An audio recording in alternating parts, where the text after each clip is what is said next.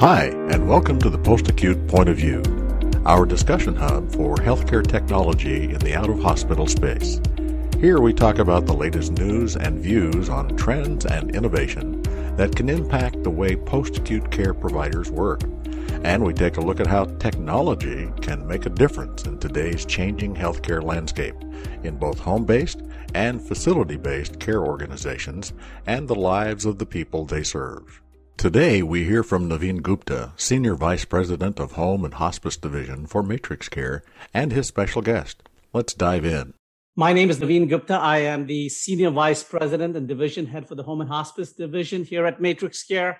Welcome again to another episode of the Matrix Care podcast, aka the post acute point of view. And this is the new name for our podcast. We have been at this for almost two years, I believe, uh, roughly 25 episodes later. Really, really happy to see that we have a new name that reflects the vision for this. And really, the podcast vision has always been to inform you of the latest trends and solutions. And we do it through really organic conversations with providers and industry experts. And I really want to encourage you to subscribe on Apple Podcasts or Spotify or any other place that you may be using uh, for your podcasts.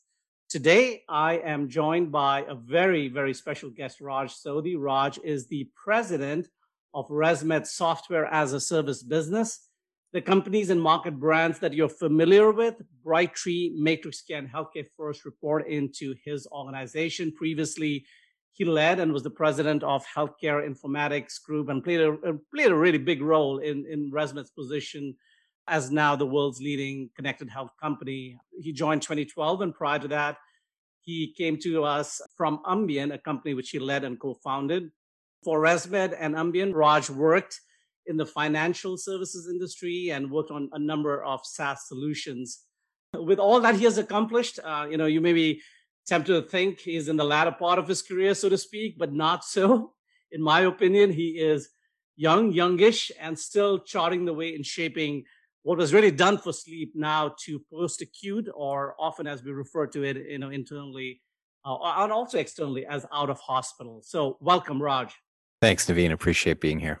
Raj, I, I remember uh, this was December 2018, uh, San Diego. This was dinner. It was a few months after the acquisition. It's hard to believe it's, all, it's been almost two years now. And you know, in our conversation, you started talking about your journey. So talk to us a little bit. And it was it was an excellent, excellent story. Talk to us about your sort of the early formative years, the genesis of Umbian, and leading up to the ResMed acquisition.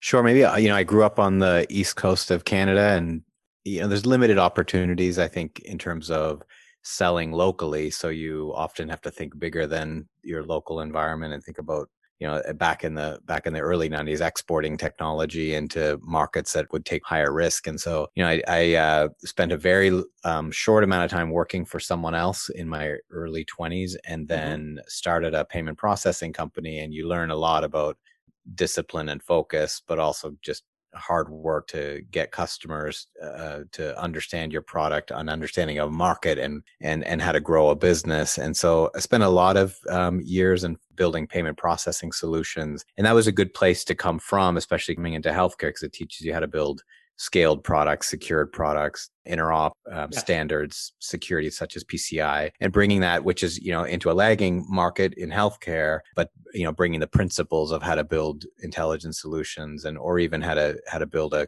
uh, an interesting channel solution.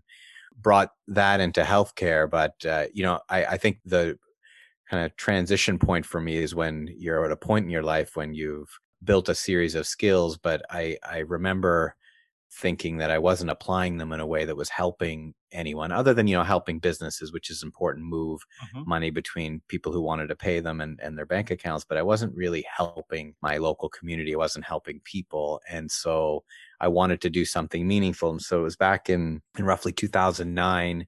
And I remember thinking education or healthcare are two sectors where I want to apply myself. Mm-hmm. And so I think I was actually watching my um, kids struggle with this aftermarket education program, thinking it would be great if there was a coaching system that would observe their behavior and reinforce the good behavior and correct the bad behavior early so they wouldn't struggle so much and and you know as a parent you you you were trying to do that i thought is that is that an applicable um, way of looking at how people struggle with their health care. And I think if you, I'm going to tell you a story that sounds like every digital health um, yeah. company's um, mantra now, but it's if you could, you know, my my thinking back then was if you could inspect data that represented people's behavior, if you could capture what their objectives were for their personal health, if you could coach them contextually and correct course early and share with them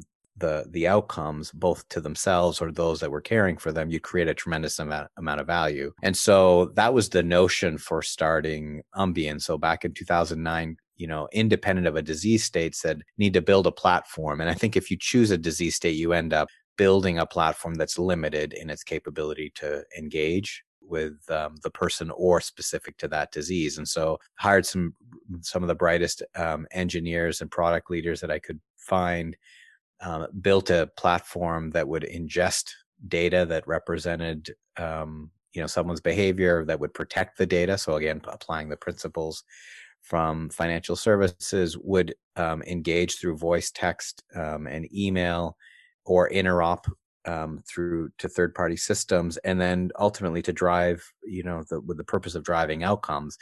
Parallel to building the platform looked at what diseases were emerging that were that had an obsolescence in technology, that had a clear challenge for patients struggling to acclimate to to either a drug or a therapy mm-hmm. um, that had clear market incentives where there was fraud, waste, and abuse, but also um, an incentive for for patients and providers to perform. And sleep apnea stuck out where manufacturers were experimenting with data on board CPAP machines, where payers were looking to shift from attestation to real access to data that represented patient outcomes, where patients were struggling with a complicated therapy to acclimate, but those who did saw tremendous value in how it changed their lives. And so I engaged with the major CPAP manufacturers, signed all four of them up um, into a platform that would collect the data and apply the platform technology and ultimately deployed a universal sleep platform called usleep and mm-hmm. took it to market in early 2012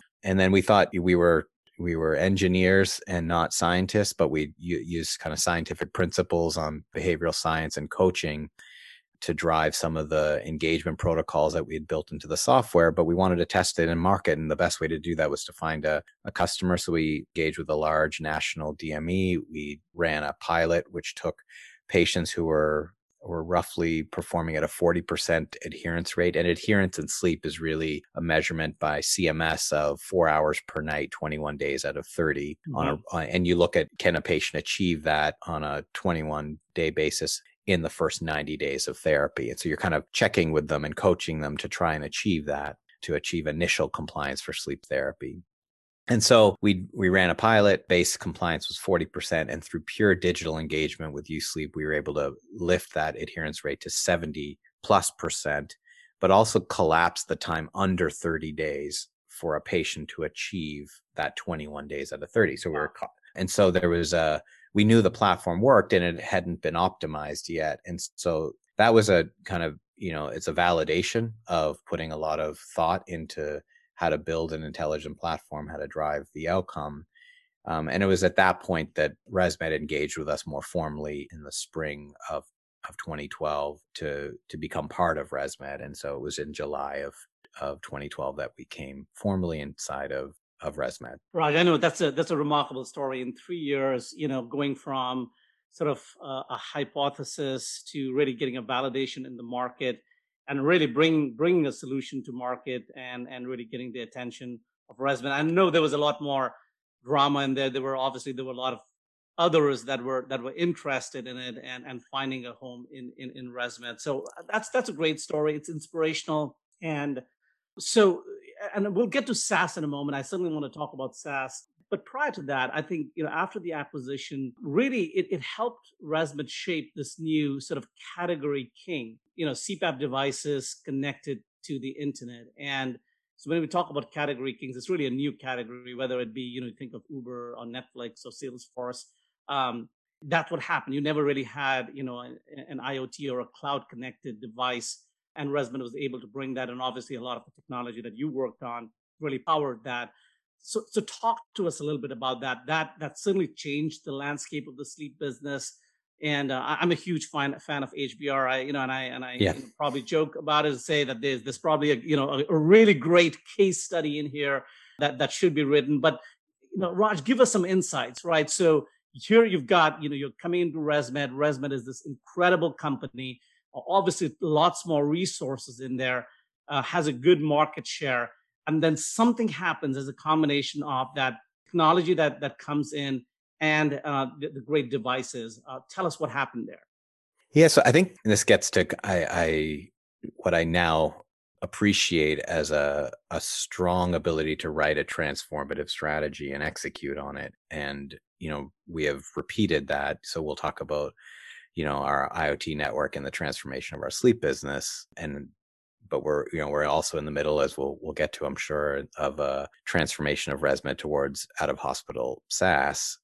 But back to the you know the IoT story, you know, we we had proven that there was power of liberating data from a device to the cloud, and if that's a, a in adherence outcomes, that's one way of looking at it. But I think mm-hmm. you know, just to look at the fundamentals of if you're building a, and and I guess if you look at the failures of many digital health companies, it's the loss of access to the data, the loss of mm-hmm. participation of a of a person or a patient that diminishes the the value that you're trying to create um, outside of the device. And so we looked at options for connectivity. So we worked closely with the core ResMed engineering team, became you know part of an integrated team and said the data in order to create a reliance on data and uh, creating value sustained value in cloud-based solutions yes. we need to have timely passive secure and always on data. And that's what made us go from you know what was snap-on modems as an option for our distribution channel to choose to purchase and activate to embedded cellular comms. Now obviously a patient has the choice to turn the device in airplane mode and that's at their own choice. But um, what this allowed us to do was activate an entire you know every device that went out the door to start creating reliable pathway for the data where an hour after the patient finished their therapy for the night mm-hmm. the data would arrive in our cloud and it would be subscribed to from a series of other systems and those systems would create different value to the patient or to the provider or to other upstream you know referral sources or where a patient was getting alternate medical treatment. And so we created the network. We took a big leap in embedding cellular comms in a device, which was a COGS cost. And to go to market, we also f- had to figure out how to globalize the solution in multiple markets, which had regulatory privacy considerations. Um, so we want, you know, we operate in over 100 countries. So how are mm-hmm. we going to stand up an IoT network across the globe? How are we going to make it simple for the patient? And then what solutions would we deploy by market based on market conditions. And so um, we ended up, you know, largely deploying a, a set of solutions that included uh, clinical decision su- support and population management, patient engagement, and interop. And that allowed our customers to activate the devices, scale their businesses, monitor volumes of patients, drive better patient engagement, but also drive a better patient experience through a series of digital engagement tools, namely one called myAir. And we what we saw was a reduction in the cost of to serve a patient by roughly 59%. And and the reason for that is that a patient that has digital engagement that can self direct, a respiratory therapist who can look across a, a, a, population of patients and focus in on the patients that need support and know what what they need support for. Yes. Um, it, it costs less to serve them, but you also had patients self directing and not phoning in. Patients who are getting timely information. We're talking about a, a therapy they use at night when oftentimes, you know, there's no one available for them to get support And so we saw a reduction in labor of 59%, and the natural adherence rates, like our first pilot, climbed to above 70%. percent But mm-hmm. those that were on our patient engagement app, that cohort was roughly mid 80s in adherence rate. And this is a complicated therapy where you're putting a mask on your face that's blowing positive pressure down your yes. airway to keep it open. And so patients struggle with that. They struggle with leak, they struggle with humidity, they struggle with fit, they comfort, they, you know, and and and it often takes, you know, one to two weeks until you start to feel the real benefits that reinforce your commitment to therapy. Mm. And mm. so that first two weeks was so critical, but we were able to show that these suite of digital tools allowed us to drive this reduction in cost. Uh, so dealing with an economic equation, but also to show that patients that were adherents had um, a, a, a, higher chance of staying on therapy long term. That's good for the patient. It's also good for providers because they um, a lot of their margin comes from you know managing patients and the supplies they need long term yes. whereas it, you know less of it comes on the sale of the device you know raj i think you know when you talk about healthcare certainly you know lowering cost you know driving improved outcomes right so these patients you know they're managing a, a condition here but you know th- their ability to to do so in a way that reduces the chances of developing other conditions because they were not able to manage sleep really well. You know you've got this this massive innovation in play and really just being able to ultimately demonstrate that you know people are are are able to uh, and providers are are benefiting from the combination of of this innovation and technology that was happening. So just looking at the sequence of stories so obviously the you know the genesis of Umbian and you know how that helped transform sleep now now let's get to SaaS in a little bit right so so SaaS, you know, grew in the last fiscal, grew by almost 30%, 29%, uh, north of, you know, um, 350 million in revenue. Now, you know, over 12% or so of ResMed overall business. How, how did the, the strategy shift, right? So from managing these, these chronic conditions, you know, we've got this connected health to going out and building an out of hospital strategy. What, what was sort of the, the thinking behind it initially?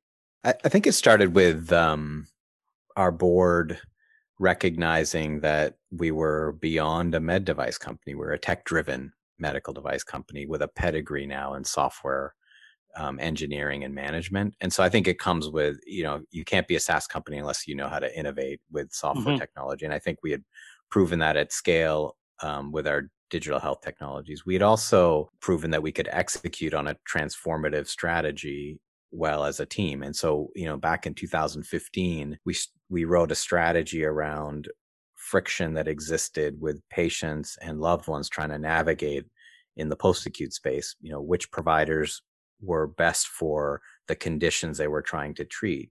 Mm-hmm. Um, how post-acute and acute collaborate with one another and are accountable to one another and how and and you know it's the same story. It's you know how do we how do we manage more patients? You know we've got a volume of patients landing in post acute we have providers that are struggling with staffing and scaling and the patients are getting a poor experience and the healthcare costs are rising. So how do we take costs out drive yes. patient outcomes and drive a good patient experience? The same three things we addressed for sleep therapy you know are the same things that everyone's trying to address in post acute and the strategy that we we focus on. We, you know, we manage, we, we understood DME because it's a channel we distribute yeah. through mm-hmm. for our sleep devices. And, and so we said DME's got a, a, a plays for a, a, you know, I think it's roughly 35 million discharges um, come out of the hospital and 23 plus million of those on a yearly basis um, include coordination with DME.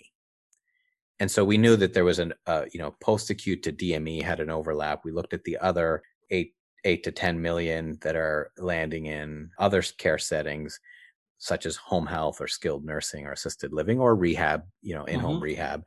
And we said if you could coordinate between the post acute networks and you know reduce the friction if you could create a pathway but for a patient to choose the provider to choose their next option for therapy to have a single view of their of their health um, so that their family can advocate for them in the best way.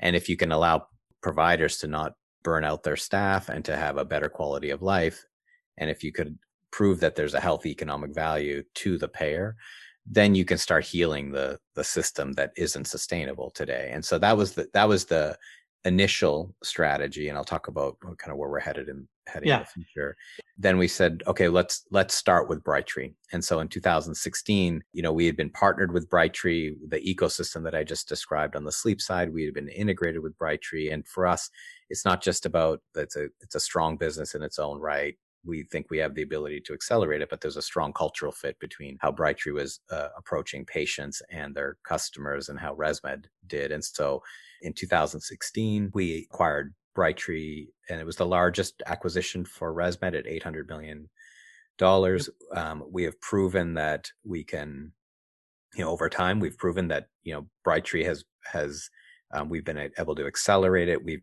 enriched the integrations with Air Solutions. It's allowed providers to to continue to drive this economic equation by taking cost out um, through technology. But it also gave us a bridge into another segment of the market, which is home health. And in fact, that's where you and I met was yes. around a conversation in home health.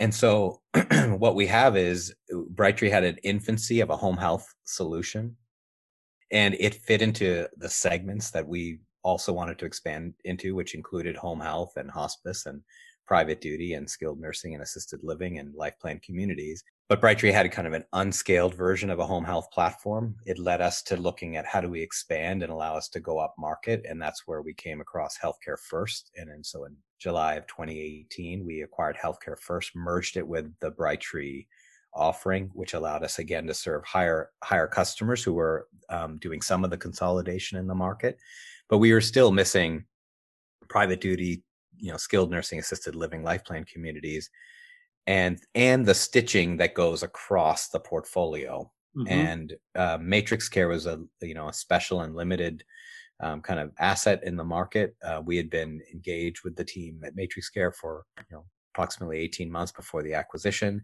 looking at partnering and um, in fact i think they were looking at our portfolio and and we were looking at their portfolio saying these two things together would create a tremendous portfolio of post-acute assets. And so, um, fortunately, in November we acquired of 2018, we acquired Matrix Care, and that really rounded out what we felt were the necessary components mm-hmm. to drive, you know, that initial view of our strategy.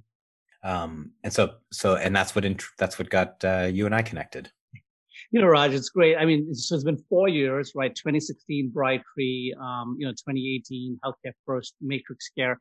And now we've got this formidable sort of portfolio that we, that we have that cuts across the com- complete continuum, right? From low acuity to high acuity, right? From all the way from personal care services to, to palliative and hospice care, right? So you've got HME, DME, we've got infusion, certainly all of the senior care settings from senior living, whether it be independent or assisted living, uh, lifeline communities, skilled nursing, home health. Like we've, you know, we've built out this really, really robust portfolio and getting, you know, good traction now. So, so Raj, maybe you can help us now. Four years into this, uh, you know, good growth, good momentum. Uh, all you know, we've got a lot of good assets in place. Um, certainly, also on the services side, we've got you know revenue cycle and the CAHPS business all complementing uh, how, how do you see what is the vision and strategy? How do you see the next sort of five years playing out in in, in our sort of our saas group? That's a great question. I you know i think the first thing is we've committed to you know integrating these platforms so that you know these transitions and you know you're, you're already seeing that with the relationship with cerner and you know the ability to to serve customers with um, that have multiple parts of their business that need infusion and home health and dme and we and we can do that all through a resmed saas portfolio but integrating the data behind the scenes and integrating the patient experience behind the scenes is work that we're committed to finishing and so we're you know we're well underway. We'll continue to invest there providers are also under pressure. They're, you know, whether it's, you know, new, pre- you know, unplanned pressures like COVID or, or um, reimbursement pressures or just volume of patients and scaling pressures, providers are looking to us to get better margin, to reinvest those margins into their business and growing, yes. um, dealing with regulatory change. And so they're constantly looking to us. So we'll also continue to invest in supporting our providers to be healthier. And healthy also means that the ability to attract and cement referral sources and to be more transparent with those referral sources. Not that they aren't, but presenting the data in a way that the referral sources understand how the patients they've referred have been have been cared for. And I think our providers stand out as those that um, can drive great outcomes for the patient, and where the patient would also say that they've had a great experience. And so mm-hmm. our our next phase is to help providers become efficient to drive a, a strong patient outcome, strong patient experience um, story for their referral sources, but also for the payer. So the payer recognizes that a well treated patient is a patient that costs the payer and the and the health system less. And so our journey will now be to invest in the analytics and the and the provider performance tools to drive more affinity towards our provider networks to have payers recognize the the value of a treated patient inside of a ResMed ecosystem by yes. a, a, a ResMed driven um, provider network. Um, and by that, I mean technology driven. And so that's our next phase is that, you know, we, we will continue to build the patient engagement investments, the interop, the partnerships, and we'll continue to drive, but it, this will be a, a kind of a new order of, of, of how we demonstrate value to our customers and that's by helping them grow their businesses by helping position them well with referral sources and by showing that on a resmed um, platform that that patients certainly um, have healthier outcomes. You know and i love that vision raj because you know ultimately as we are helping our providers really sort of succeed in this new um, ecosystem, right, where there is uh, truly a, a, narrowing of the referral network that's happening. So helping them upstream referral providers don't want to work with multiple, you know, sort of downstream uh, agencies or providers. They want to work with a few, and they are really interested in having data and analytics as a feedback loop, right, to to prove that they can have. Uh, better outcomes, particularly if they're working with capitated payment models or they're working with other value-based reimbursements. So, uh, I think I think just you know as you're as you're talking about that, it, it, it absolutely resonates. And I know there are other broader problems that you know the post-acute space is facing, right? So the ability to handle higher acuity patients in lower cost settings, right? Being right. preferred providers, there is um, labor challenges that they're happening. Certainly, the margins are are um, you know if, if, you look at fee for service, I, I, know at least in the in, in the home and hospice space, it's about fifteen percent and if you work with uh, other sort of managed uh, care programs, that margins gets further further depressed. I, I, know, Raj, you've got you know tremendous technology innovation background. Uh, where do you see? I mean, even the play up with sleep, there was a lot of technology and innovation that really helped right, lower the cost. Where do you see some of the greatest opportunity? What sort of problems remain unsolved? And how do you see technology truly driving new innovations uh, to solve for them? Yeah, I think uh, you know it's probably it sounds cliche when I when you know because people use it so often, but you know technology looking for a problem is never never innovation, and I, I yeah. you know I firmly believe that. Sometimes you know you instinctively you can land on the right um, solution, or your team just instinctive by being in the domain for so long knows what to do, but you often don't solve the problem correctly. So I think you know from my perspective, um, and I'll get to your to your specifically to your question in a second. Yeah. But I think context is you, you have to understand the market and how it's changing. So whether that's regulatory, privacy, reimbursement, it, whether it's you know consumer patient behavior, loved one, um, you know whether it's COVID.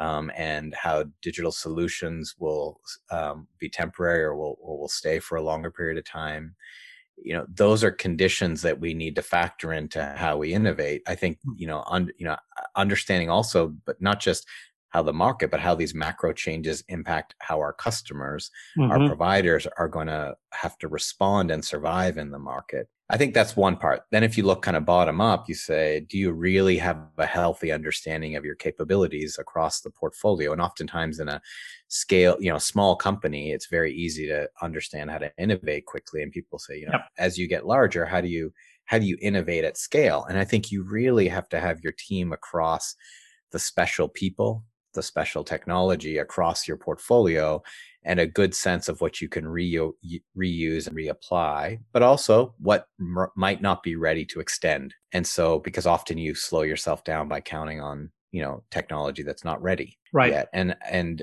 the other parts are to, to recognize where partners can fill innovation gaps or accelerate innovation and not having an attitude that it needs to be invented here and so mm-hmm. you know having a strong sense of partners and and what role they can play and then the last part i'll say and this is kind of all ingredients to an um, intersection to re- creating value through innovation is understanding current technology because i think often we assume technology is out of reach mm-hmm. and don't apply it but oftentimes we dream too big and nothing materializes and so there's a balance between what's current tech and usable and and what's future tech and something to consider later.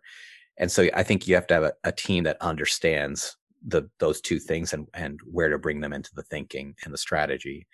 And so I think you look at all of that and I say those are and then you apply those to the conditions in the market today and what yeah. we how we see the future um, changing. I think that um, you know in terms of where we want to innovate, I think data data plays a massive role in accelerating how we solve our customer problems, how we drive efficiency and, and a good patient experience. And a good example is, you know, some of the, you know, I've seen some of this at, at, at through MatrixCare as well as how we apply machine learning to to look at, you know, we have we have over we have close to 100 million, approximately 100 million patients in our portfolio and behaviors and patterns in that data that help us treat and new patients better or existing patients better and yes. so applying applying data in a way that solves you know our customer need what's happening in the future of the market but also and this is taking some of our history from resmed or some of my history in other in other industries and saying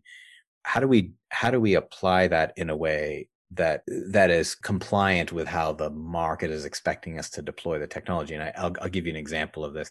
There's there's a big question mark on how AI is deployed in clinical decision support, mm-hmm. and so we're seeing you know innovation not landing you know as quickly as it needs to to serve patients better. That doesn't mean you can't apply AI. It just means you have to apply it in steps and right. so it needs to it needs to be applied in ways that don't drive patient risk but do drive a better clinical decision and so yeah i think what we're doing is saying let's bring some of that new technology in ways that that help our customers serve patients better and some of you know some of the experiments that we're running today with natural language processing and and mm-hmm. interfaces to emrs or uh, how do we how we drive standardization and interop or how we drive acceleration in how we deploy user the user interface um, in a dynamic way rather than in a fixed way based on how a user wants to interact with the with the mm-hmm. data that's how we're going to win i think and how we're going to drive a better outcome for the portfolio but more, most of how, how we help our providers drive efficiency and and scale and that's the part i worry about the most is